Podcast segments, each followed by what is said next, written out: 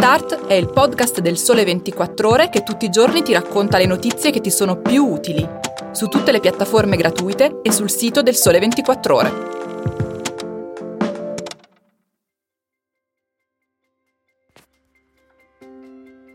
Non so te, ma io mai come quest'anno non vedevo l'ora di andare in vacanza.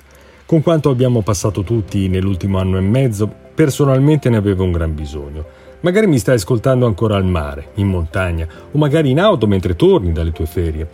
Le vacanze sono preziose, per questo mi hanno incuriosito negli ultimi giorni due notizie. La prima dice che in Italia ci sono 7 milioni di persone che le vacanze non se le possono permettere. Le ristrettezze economiche causa Covid e la situazione complessiva di difficoltà economica di molte famiglie italiane lo impediscono. La seconda notizia è che ci sono 850.000 voucher vacanza già emessi e non usati. Complessivamente valgono oltre 350 milioni di euro. Possono essere ancora spesi entro il 31 dicembre di quest'anno anche per l'acquisto di pacchetti turistici e anche presso agenzie di viaggi e tour operator. Allora è lecito chiedersi perché questi voucher non sono ancora stati utilizzati. Intanto mi presento, io mi chiamo Marco Loconte, sono il social media editor del Sole 24 Ore in questa puntata di Start, il podcast del Sole 24 Ore di lunedì 23 agosto, ti voglio parlare di tre notizie per dare il via alla tua giornata e alla tua settimana. Andiamo con ordine, parliamo del voucher vacanza perché come saprai la legge 106-2021 di conversione del decreto Sostegni bis, entrata in vigore il 25 luglio, ha esteso l'utilizzo ai pagamenti presso l'agenzia di viaggio e tour operator, includendo appunto anche il pacchetto turistico, una combinazione di almeno due tipi diversi di servizi, per esempio le offerte per viaggio e soggiorno, oppure le soluzioni fly and drive. Prima di tale modifica l'agevolazione era spendibile solo presso le singole strutture ricettive, non erano invece ammesse prestazioni rese da più fornitori. Questa mossa, questa conversione del decreto sostegni bis, è l'ennesimo tentativo di rilanciare un'agevolazione che non pare aver avuto il successo sperato. Del milione 885.802 bonus vacanze generati al 31 dicembre 2020, ne sono stati utilizzati circa 1,04 milioni. Se si considera che spetta un solo buono per nucleo familiare, ciò significa che ci sono circa 850.000 famiglie che hanno un voucher pronto sull'app IO ma non lo hanno ancora speso. Il controvalore dei buoni emessi è di quasi 830 milioni a fronte di uno stanziamento complessivo di 2,4 miliardi. Il 70% delle risorse non è stato impiegato.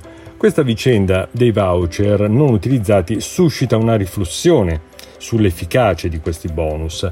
Servono davvero? Non è che un modo per i politici di accontentare alcune categorie al di là delle reali esigenze? E perché poi non vengono spesi anche se prenotati? Domande legittime, le risposte sono complesse, ma per provare ad elaborarle è necessario avere uno sguardo più completo sul tema e per questo ti invito a leggere l'inchiesta realizzata dal Sole 24 ore del lunedì di oggi sui bonus di autunno con le agevolazioni legate al Covid, ma non solo, che consentono di risparmiare per l'acquisto di una TV, del materiale per sanificare i locali delle aziende, il bonus vacanze, insomma tante altre agevolazioni. È un'inchiesta che puoi trovare sull'edizione cartacea del giornale o sulla sua replica digitale. Passiamo alla seconda notizia. Avrai sentito forse nel weekend eh, la notizia sugli scricchioli di borsa. È finito il rally di agosto, tensione sui mercati, timori per l'aumento dell'inflazione che potrebbe spingere la Fed statunitense al tapering, ossia alla fine della politica di iniezione di liquidità sul mercato, politica che ha di fatto sostenuto e di parecchio i corsi azionari. Eh, insomma, tante indicazioni poco confortanti, anzi decisamente ansiogene e molti saranno rimasti colpiti da queste indicazioni e si saranno chiesti ma che cosa devo fare dei miei soldi? Cosa rischio adesso? Torno su questo argomento perché il tema è ricorrente. Il punto è che se la borsa scende fa notizia, ma se la borsa sale non fa notizia. Detto in un altro modo, la crescita dei mercati finanziari e azionari è considerata la normalità, ma non viene percepita per nulla, o quasi rimane molto più impressa nella nostra mente la notizia negativa che ci preoccupa. Per decidere poi in materia di finanza però occorre saper selezionare con molta attenzione le informazioni. scegliendo quelle che davvero sono utili e trascurando invece, mettendo da parte quelle che depistano. Il tema è complesso, ma qui voglio darti giusto un'indicazione distinguendo tra il bilancio settimanale dei mercati e l'andamento da inizio anno. Partiamo da Parigi, il cui bilancio settimanale segna un meno 3,91%, ma da inizio anno si registra un più 19,36%. Piazza Affari a Milano eh, segna questa settimana meno 2,76%, ma da inizio 2021 abbiamo un rialzo del 16,58%. Londra ha registrato una flessione settimana scorsa dell'1,81%, ma da inizio anno più 9,71%. Francoforte meno 1,06% più 15,23%. Aggiungo in 10 anni Piazza Affari è passata dai 15.000 ai 25.000 punti, cioè è salita di quanto? Del 66% circa, in media oltre il 6% l'anno.